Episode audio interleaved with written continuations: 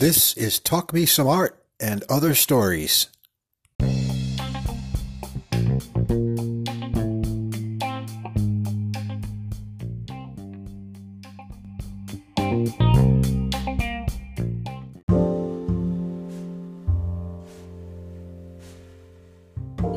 palm fronds to nose butter, I now, in this segment, bring you to coffee. I love coffee. I like coffee, and I make it early in the morning. What time, Guy? Well, I make it at around five o'clock. Uh, in fact, I don't think I remember the last time I've made coffee, except when company come over mid-afternoon, like.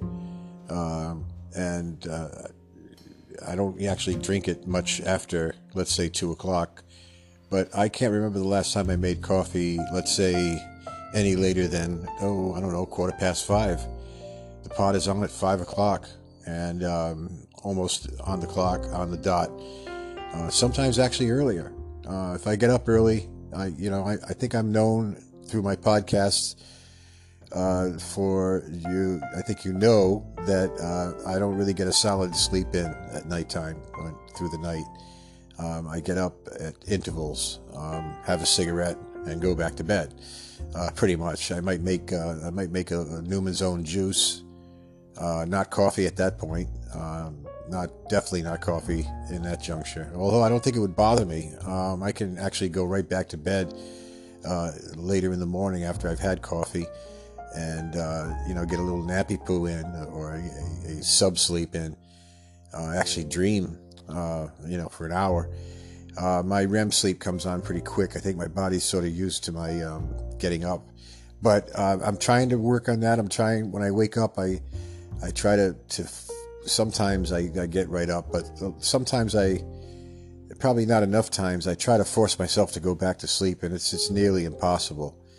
So I do end up getting up, um, and uh, you know, it's it's it's sort of a uh, one thirty, three thirty uh, kind of thing. Uh, and, and so, you know, it's, it's, it's, it's at least two or three times at night that I'm up, uh, for about, uh, ten, fifteen minutes, uh, before I get back in the bed. Uh, but, uh, with the coffee, it's five o'clock. And, um, so what I do is I, uh, I, um, and this is going to be sort of a rating of different coffees. We might have a little bit of fun with this. I've tried out some different brands, um, I like to try variety. I don't like to usually stay with one brand uh, unless I really like what I, I like. Newman's Own juice. Uh, Mango Tango is my favorite. It uh, doesn't have any high fructose corn syrup. Watch out the label on those cartons that you find in the refrigerated section of the grocer or the supermarket. Uh, you're going to have some high fructose corn syrup uh, added in there into the fruit juice, um, even though they may even say one hundred percent juice. They can add sugar and still say that, but uh, Newman's Own and one hundred percent of the profits uh, of the yes, one hundred percent of the proceeds or the profits uh, go to charity, and I think it's a wonderful thing. It's pretty magnanimous for a company to do that, especially after the death of its founder, Paul Newman. Uh, but in any event, and there's different flavors. Uh, Stop and Shop locally here, pretty much I've seen. Just the lemonade, uh, the um, the pink variety, uh, and the yellow variety, uh, and the only other choice after that is the Mango Tango. Uh, sometimes they carry the passion fruit, which I'll get all the time over the Mango Tango, although I love the Mango Tango. Um, but the passion fruit is to kill for. Uh, it's probably one of the best items in the market. Uh, but uh, look for the carton too. Not the not the warm ones that are on the aisle, although those are good too. I, I don't think Newman's Own makes those in the plastic containers. Um, the if you want to go down the aisle, though, I recommend you getting the um, the, uh, uh, the the nectars, the nectars, the thicker. Uh, you're going to pay quite a bit more, but um, very very satisfying, especially with ice. Um, but back to coffee, back to coffee. Um, Uh, the brands we're going to go through in a minute, and I've only really want to touch on. I'm going to give a, f- a five rating on these, and um, this is unscientific. based on my taste buds. I think I'm one of those super tasters, but I'm not sure. Haven't been tested for it. I don't know how they can test you for that. Um, I have, have a pretty good sense of smell, I think, for a man. Women tend to be more sensitive with the nose. Um, I do smoke. That does uh, take down a notch or two.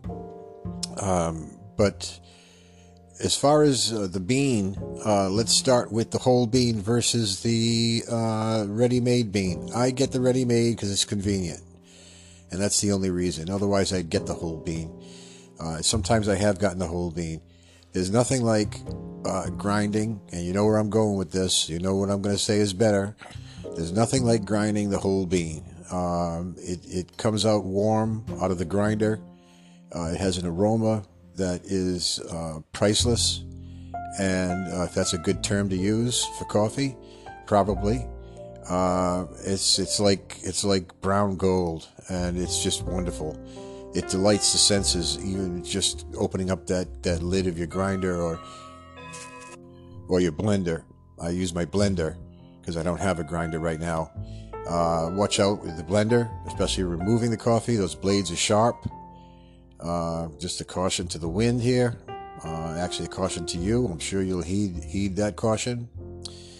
Just be careful. Uh, and uh, I grind as much as I can fit. Um, if you have your beans, store them in a dry, airtight container. Keep it in a dark place. Uh, don't necessarily, it's either way on refrigeration, but I think in a warm, dry place is probably best. Uh, and and use it as you serve it, or as you as you consume it. Grind it only the amount you're going to use. Your beans will keep the coffee, uh, a lot of flavor locked into that bean until you release it. But if you do want to bulk grind, that's nothing wrong with that. But again, the airtight container for storage, because uh, you're only going to use so much, right? Um, so I do that, and uh, so let's say we grind it. We've got we've got our nice pile there, um, and then we we uh, transfer that to the uh, brown filter. There's a new study out that says that filtered coffee uh, is uh, is better than non-filtered, such as percolator. Um, my brother Pierre and Janet had a percolator just for a small stint of time. Uh, they were enjoying their coffee, uh, and then my brother Pierre found out that filtered's better. He went out and got a uh, a nice uh, a nice coffee maker. works works really well. Um, it, it's he's they're enjoying their coffee. They're very fussy with their coffee. They've tried many coffees and, and they just weren't satisfied with, with the results. And then they landed on uh, this coffee maker that makes coffee, and they can pretty much get now get any brand, and they, they enjoy it very much. So uh, I use that as a gauge, Pierre and Janet, the Pierre and Janet coffee gauge. Um, any recommendation they make for coffee, a certain kind of coffee, I try to follow. Uh, but I do, I am my own person when I go in the supermarket, uh, my local Stop and Shop here. Um, that's typically where I buy my, my groceries and my coffee. It's the first aisle right up, right by produce. It's very convenient. Um, and I won't forget to get coffee if I am running at the least bit low. Uh, The coffee gets into the brown filter. Uh, and again, uh, the it's uh, uh, not that coffee percolated is cancer-causing, but it is healthier uh, and more anti-cancer. Let's just put it that way: more anti-cancer, because coffee does have antioxidants, and it fights cancer just by nature of it. But more effective by filtering your coffee, preferably through a brown paper filter. Uh, if you have a gold filter, that works, but the brown paper filter will absorb more. Uh, just common sense on that one. And don't ask me how that study was, was conducted, why they, the impetus of it, and how they came to that conclusion, and how they were able to disseminate uh, or draw that conclusion. I don't know how they did it, but if that's the case, then we'll have to listen to them. Um, I like a small mountain. I put a mountain, a peak of coffee in my carafe. I'm sorry, in my uh, container uh, that goes into the coffee maker. and I eyeball it. I don't take a teaspoon out, or a tablespoon rather, or a scoop, uh, equivalent to, let's say, two or three tablespoons. I don't use that kind of measuring. Uh, I remember the old uh, Chock Full of Nuts, I don't know if you do, always came with a little scoop in it, uh, cute little scoop, uh, cylindrical, uh, and it would give you the right measure. That is all well and good. Um, I think I might even have one of those in the drawer, uh, an old one, um, but um, and maybe I should adopt that, but I like my visual method. Uh, what I do is I put, so I make only about five cups. Uh, remember, five cups on your on your carafe uh, in your coffee maker is really only equivalent to about two and a half. Uh, some of the mugs that you get, today's mugs, maybe even equivalent to just about two of those mugs. Uh, so you got to realize the five cup method is a little outdated. Uh, it's a good way to measure, of course, by cups with the unit of measure, uh, but you've got to factor that in. So for about five cups, which I do, so let's say six cups as a standard, um, I would put in um, about an inch up. I would put about an inch up of your medium uh, to fine ground. I don't like, uh, I want to mention that too about grinding. Um, Don't grind it too fine.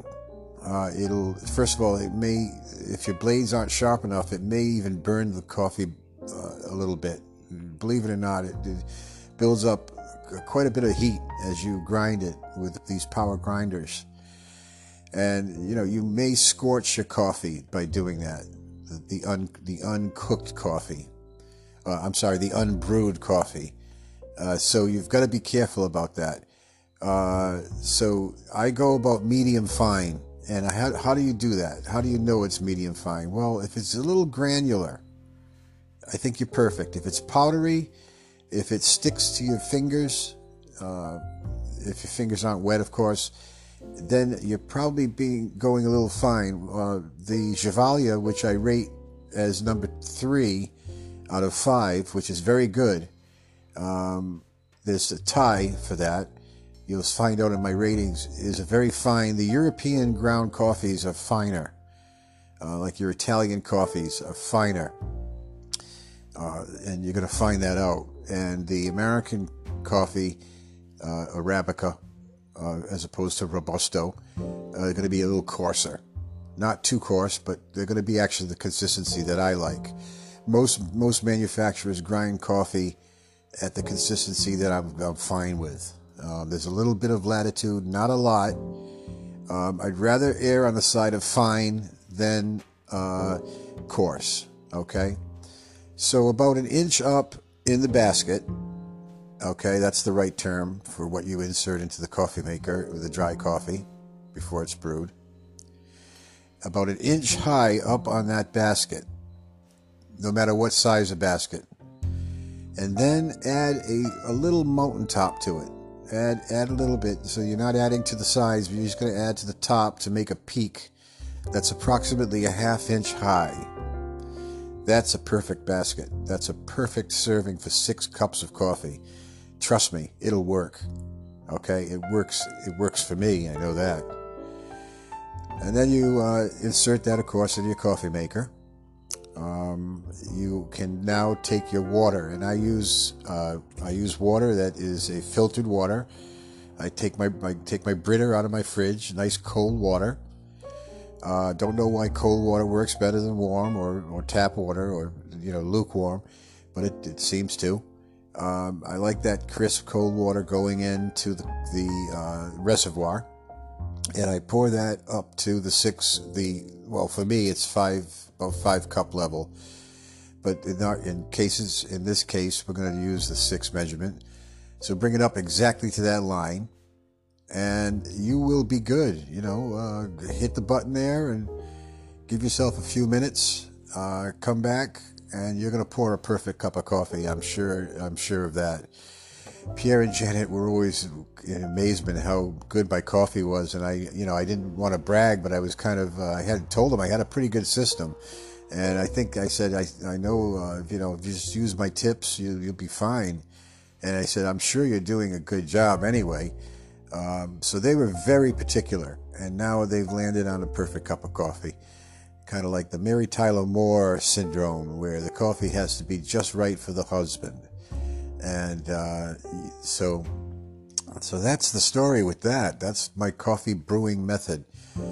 Uh, preferably whole bean ground to a medium fine consistency. Uh, accurate measurement and cold, cold water gives you gives you the proper the proper cup. And uh, now my ratings. The ratings. Number five on my list. Number five. Okay, let's let's get this right. Totally unscientific again, and based on a, a taste factor. Satisfaction factor. I think satisfaction is what you aim for in a cup of coffee. You want a well-rounded cup of coffee. You want coffee with a little bit of bite, not too much acid. You want bold, and you want body. You want aroma. You want uh, a little bit of earthiness. Uh, you just want good overall flavor. Okay? So number five is a brand that has been around in supermarkets, well, A and P supermarkets in the old days. It's eight o'clock brand, but it's not the eight o'clock standard brand. I, I eschew those uh, those standard brands uh, like Maxwell House. Well, first of all, Maxwell House, the canned coffees, forget about it. Um, but they can come in in a pinch. If you've got an emergency can up in your cupboard uh, that uh, saves you with the company, Uh, you know, you more power to you. So you've got, uh, you know, Chock Full of Nuts. You've got Chase and Sanborn. Uh, you got uh, even U-Ban, I guess, might still be around, although that's a decaf brand, I believe. Uh, you've got Maxwell House, Folgers.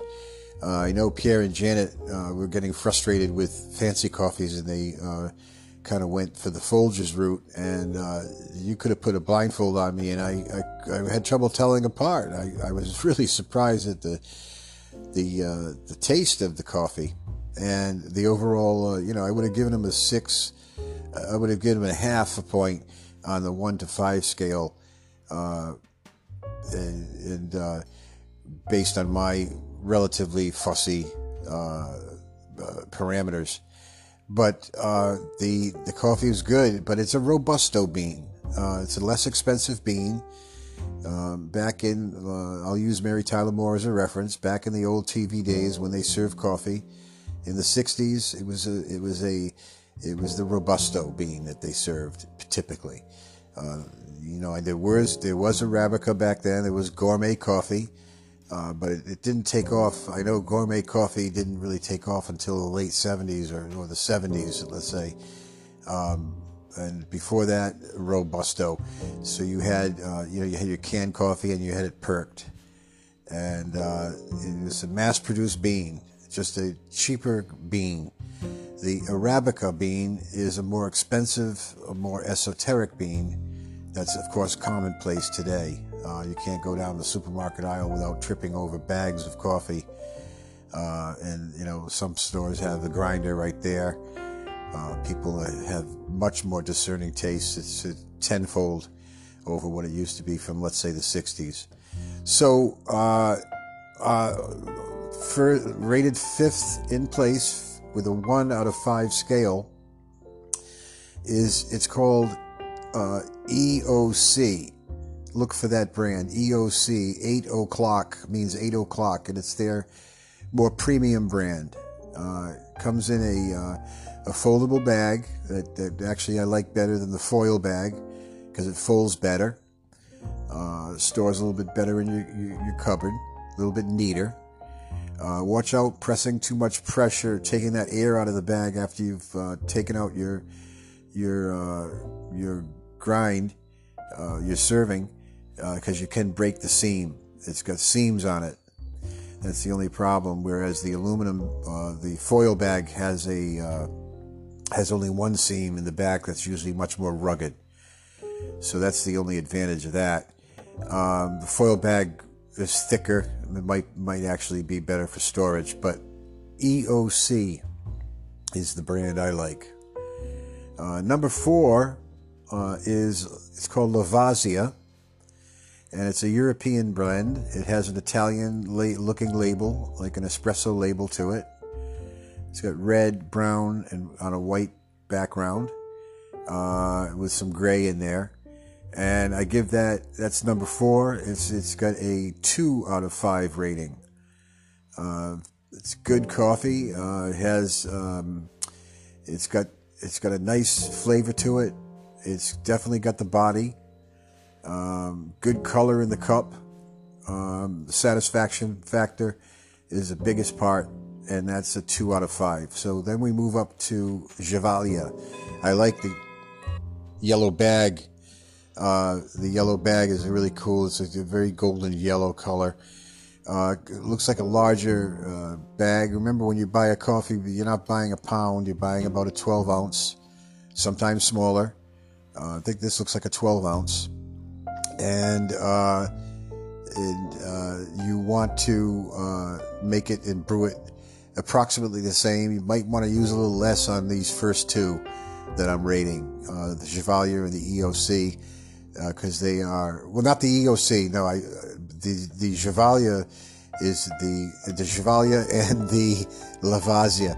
The they are ground finer, because Gevalia is also a European brand or or uh, Swiss brand, uh, and that is uh, got good flavor, definitely good body, good color in the bu- in the mug. Uh, satisfaction factor brings it to a three out of five. Um, and it's rated uh, third on the list. Second on the list, second on the list is New England Coffee Company. The freshness factor is off the charts. It's just good, fresh coffee. Well, they're all fresh. They're all good and fresh tasting. The, the, the methods of, of shipping and, and distributing these these uh, these ground beans is uh, very very high tech.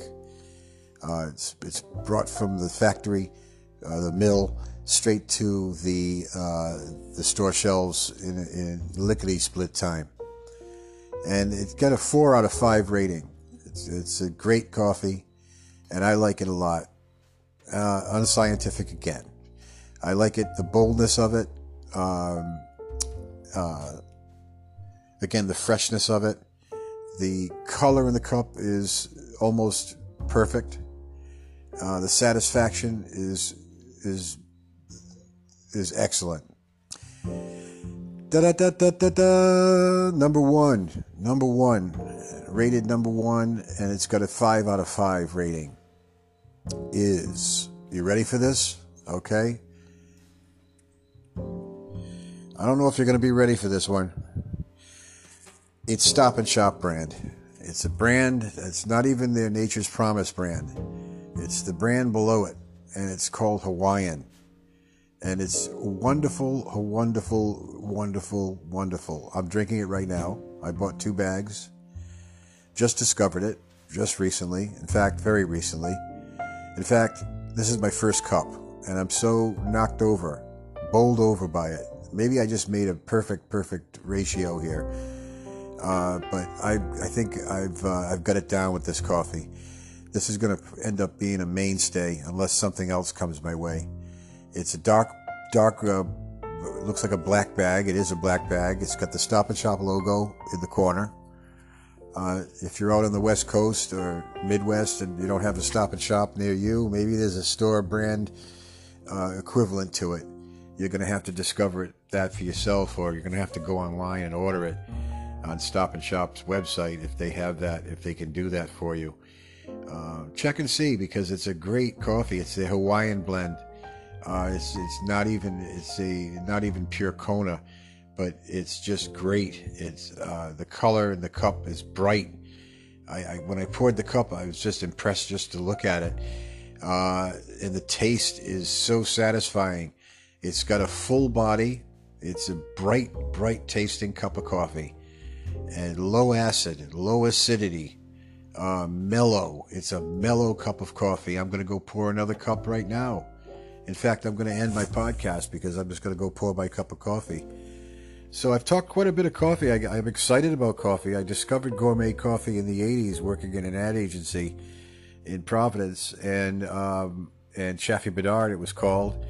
And my friend Ken Boostrom turned me on to coffee. I've got to credit Ken. If you're listening out there, Ken, haven't been in touch with him in years, but uh, we would go to the Coffee Exchange, which is still in business. It's now across the street from where it used to be. I actually like the old place better.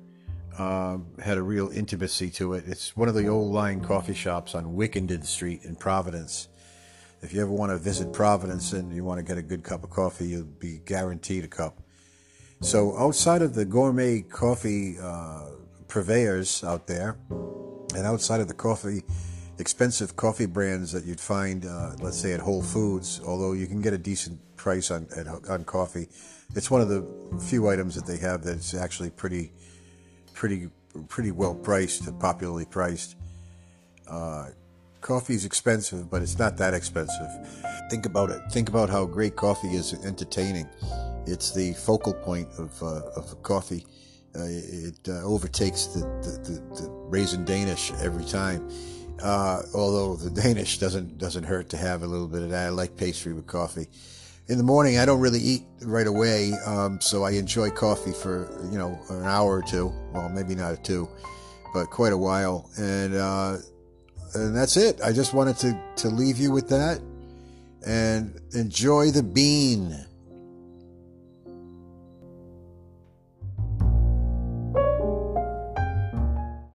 MASH is one of my favorite television shows.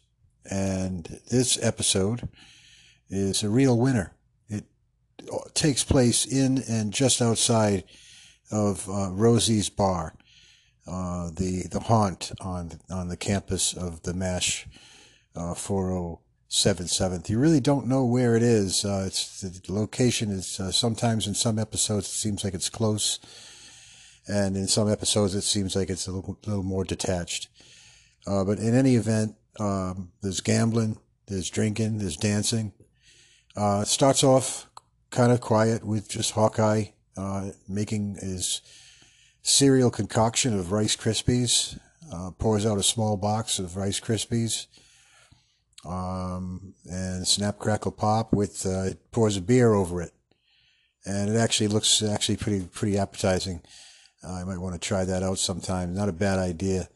And Rosie is talking with Hawkeye and there's some exchanges, and, uh, in comes B J. I think he's the next one, and some other extras, um, Uh, come in a little bit after that, and all of a sudden by the uh, seven minute show mark, um, after commercial of course, uh, the uh, the bar is, is, is full to capacity.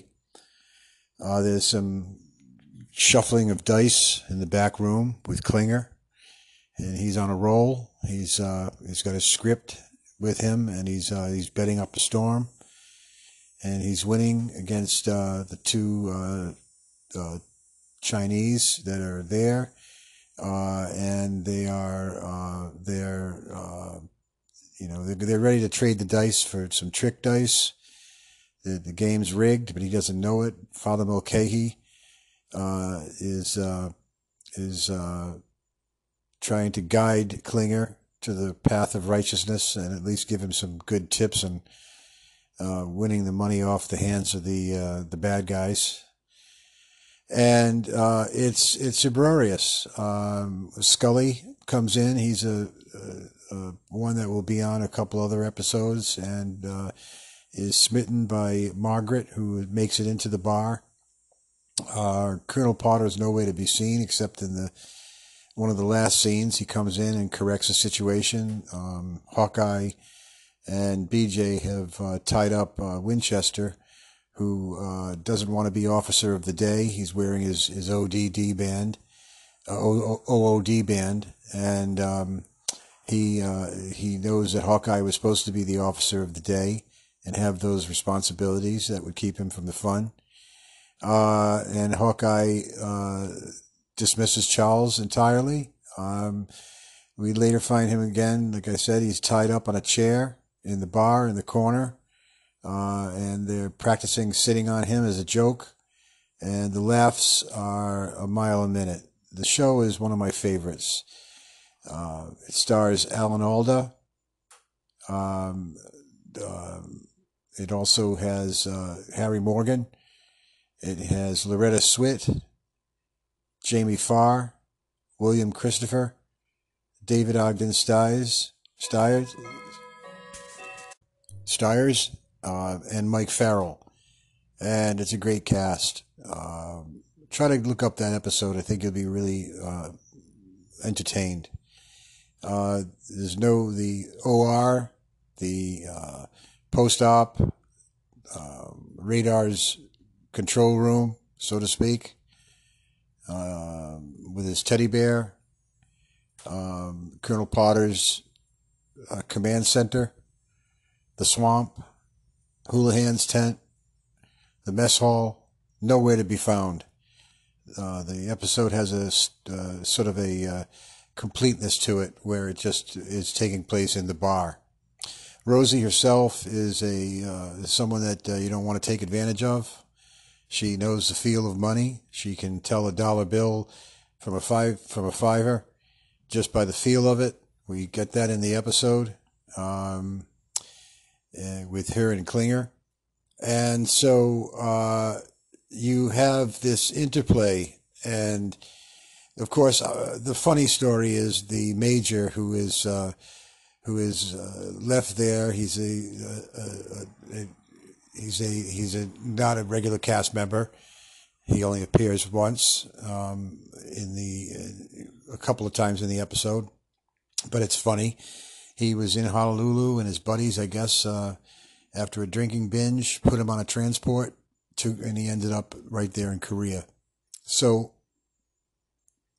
for completeness, for compactness of scene, for economy of uh, of comedy, uh, right down to the uh, the peanut shells on the tables, uh, it's a great show, and I would recommend anybody to check it out. And any of the episodes, uh, they played about eleven seasons, I believe, of great great humor. And it was the most widely watched last episode uh, or finale uh, ever in te- television history. It's one of my favorite all-time shows. So you want to check out MASH and um, and its cast members. It's family of uproarious comedy that you can't pass up.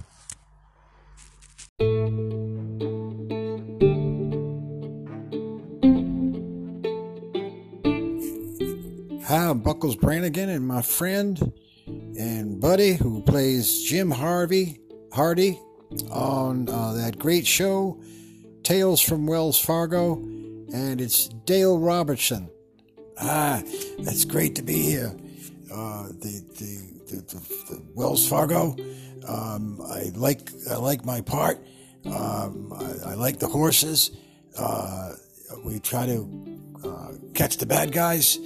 Um, you know uh, the uh, the whole uh, the whole thing with the with the stage coming in, and uh, we got uh, we got Wells Fargo. Uh, I, I'm protecting it. I'm the investigator for Wells Fargo. I love your voice. I love your voice. It's Guy Masse coming in uh, to join the, the two here. Um, hi Buckles, how are you? It was great doing the spots with you for your uh, saddle soap. Yeah, I heard about your saddle soap. Uh, I'm going to try it out sometime. Uh, I like the lotion. I like the idea of that spray, that, that one-shot spray. Or, uh, shoot 'em up spray. I call it shoot 'em up spray. It uh, takes care of leather. It's a leather conditioner in a convenient spray can. Comes in two sizes. Uh, we got the small four-ounce, and we got the larger eight-ounce can. And it's got the distinctive plastic cap on the top. Uh, it can fit right on your workbench uh, shelf, and uh, I like it. Yeah, I want to try it out. Um, I'm in between acting of uh, gigs that I have with Wells Fargo and uh, the whole cast there on uh, Tales from Wells Fargo. Um, I like to, to do some leather tooling hobbies. I've actually got a leather burning kit. but uh, some of my leather is uh, needs uh, needs a little bit of refurbishment. Can I do that to bulk leather? I would recommend you use the saddle soap. Uh, it is a luster uh, and sup brings luster and suppleness to to all your leather goods, uh, Dale. So Dale, your career is uh, you've done some great great westerns, but I want to ask you uh, on the set of Tales from Wells Fargo. Well, actually, well, you did you did. Uh, I understand you did some black and whites. And I did. You did some color, some some color episodes.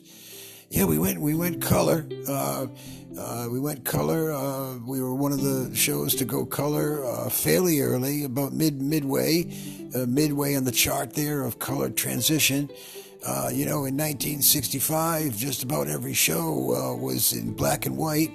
Uh, and then uh, by sixty-six, uh, everything was in vivid, uh, vivid Technicolor.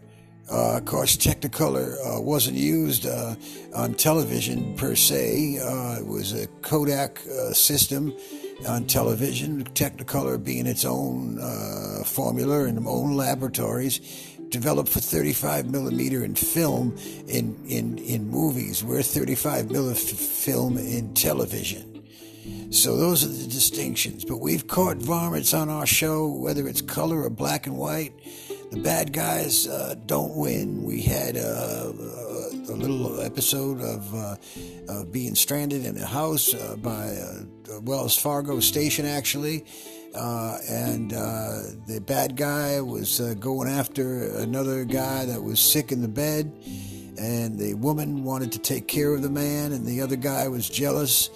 Uh, and uh, it all came down to him being shot down. He was shot down. Uh, Card Sharp was part of that scene. He came out the door with uh, dealing the hand, uh, shuffling the cards, really real fancy, fanning them out, doing all these card tricks, and I was pretty impressed and dumbfounded. I just stood there uh, before it cut to the other scene. Uh, we uh, chased the, chased the bad guy later on. One of the bad guys came out, challenged us with a gun. Uh, we scattered about to, to uh, shoot him up. Uh, we missed him in the shootout because others were involved, other bad ones, because uh, the house had about half and half, half bad, half good. And uh, he ran off on his horse, and I got on my horse and chased him uh, into the prairie lands. And uh, we, uh, I knocked him. I got on his horse. I jumped on off my horse onto his while in mid stride, and uh, I got uh, got to, got a good grip on his shoulders and got him down. And uh, the cameraman had to move. There was a little bit of trouble in production with that scene. Um, we've had some problems with the scenes that you typically have with uh, shoot-em-up scenes, but this one was a knockdown scene, and uh, there's also some special effects when you punch a guy. I want to know about, uh, I know about that, but I think Guy wants to know how, how, how do you punch a fellow actor uh, in the face, in the mouth, in the gut, and uh, continue on with the scene, faking it but not getting hurt? Well, it's a trick. It's a trick. Uh, it's a trick, Guy. It's uh, and and and and uh, Buckles. It is. Uh, it's one of the Hollywood tricks. It's just like the the glass bottle that's really not glass uh, that breaks over your head, and we put the sound in later. Uh, but uh, the the uh, the actual the actual effect of punching is that you pull the punch at the last second, so that the force uh, there's contact, but it's very minimal. Uh, it's not a bruising contact, so it's really effective, and uh, it really looks good on camera. And of course, the camera angle is very important. Uh, the camera angle is typically done so that it has uh, the maximum impact is visually transmitted. So there's a lot of different kind of high tech and low tech working together to come together uh, for a great episode. Half hour episodes, uh, they're half hour, half hour, uh, and uh, we we we we film on location. There's no uh, stage sets uh, except for the interiors, of course. Uh, Hollywood plays a role on the interiors mostly, but we do do do some interiors on location.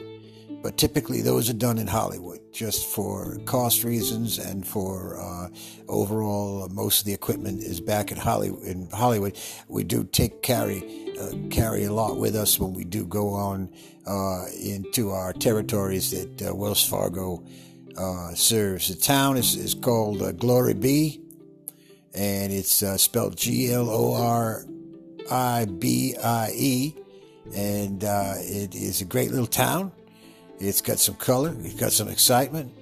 There's uh, shoot 'em up tensions. There's beautiful women. There's a saloon, of course. You can't can't have a Western without a saloon. Uh, we got uh, we got the Wells Fargo uh, office, and uh, that's uh, that takes place. Uh, we got the, the the guy in the office that sits uh, behind the uh, the thin bars there, and the counter, and counts the bills and the bonds and the. The gold, uh, we were uh, started in New York City, Wells Fargo, uh, eighteen seventy-four, I believe, and uh, uh, it uh, it is a great company. It's a good company to work for, and I'm proud to be part of the whole whole interplay. Uh, I might be wrong about the date of incorporation. I just play a, I just played it on T V. As my, as one of the investigators. So what what what do the investigators, as you would call them, what do the investigators do? Yeah, I was wondering myself. When there's when there's uh, a good question. When there's uh, a hold up, for instance, uh, when there's a hold up either on the tr- on the trail, which happens most of the time, because that's a vulnerable, vulnerable. situation when you think about it. Uh, most passengers aren't armed. Uh, the riders are certainly shotgun. The shotgun expression probably comes from the fact that he's riding shotgun and protecting the driver, who's usually faced on the on the uh, opposite British side of the of the driver's side of the uh, the uh, the front front uh, seat there. Uh, this team of horses, usually six. It's a good, good horsepower we got there. Six horsepower, working, working in our favor. Uh, but it's vulnerable. So most of your most of your heists happen on, on the trail, on the dusty trail. And I also think that you got some problems at your offices as well. We got offices in Glory Bee. Good question, Buckles. Uh, yeah, Glory Bee is the main, plays the main character in that, and uh, it, it gets held up uh, from time to time, and that's another place. So I investigate any of those holdups, any of the murders that might take place, go to the marshal, and I work with the marshal uh, because usually it's one of the same varmint that's uh, starting that up. We got these uh, real bad hombres. I just want to thank you. Thanks so much. It was wonderful to come here uh, to Pawtucket to do this. Thank you, and I'm going to get back to my town of South Fork. I know Glory Bee is a great place to be. Uh, I think that's what the Chamber of Commerce there is use, uses for a slogan. It does, it does. It's, it's a good slogan. I like it very much. And thanks so much, Dale Robertson. Dale Robertson, the great actor from Hollywood, who is uh, plays Jim Hardy, H A R D I E, on the show Tales from Wells Fargo, or Tales of Wells Fargo. Tales of Wells Fargo is right. That's the right title. Thanks again. And thank you both for being uh, being on the show on Talk Me Some Art and Other Stories. And this is Guy Masse saying bye for now.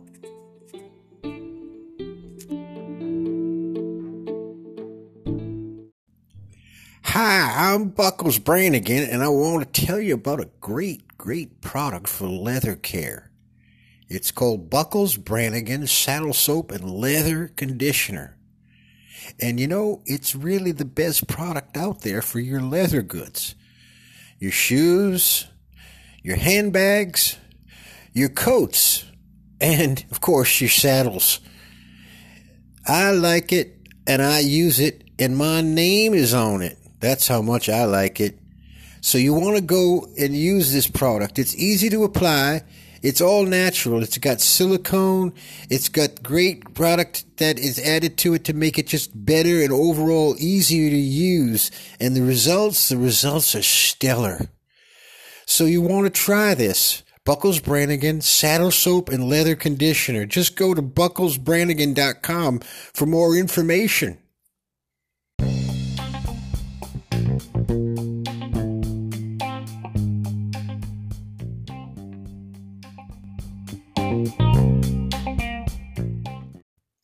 This is Talk Me Some Art and Other Stories.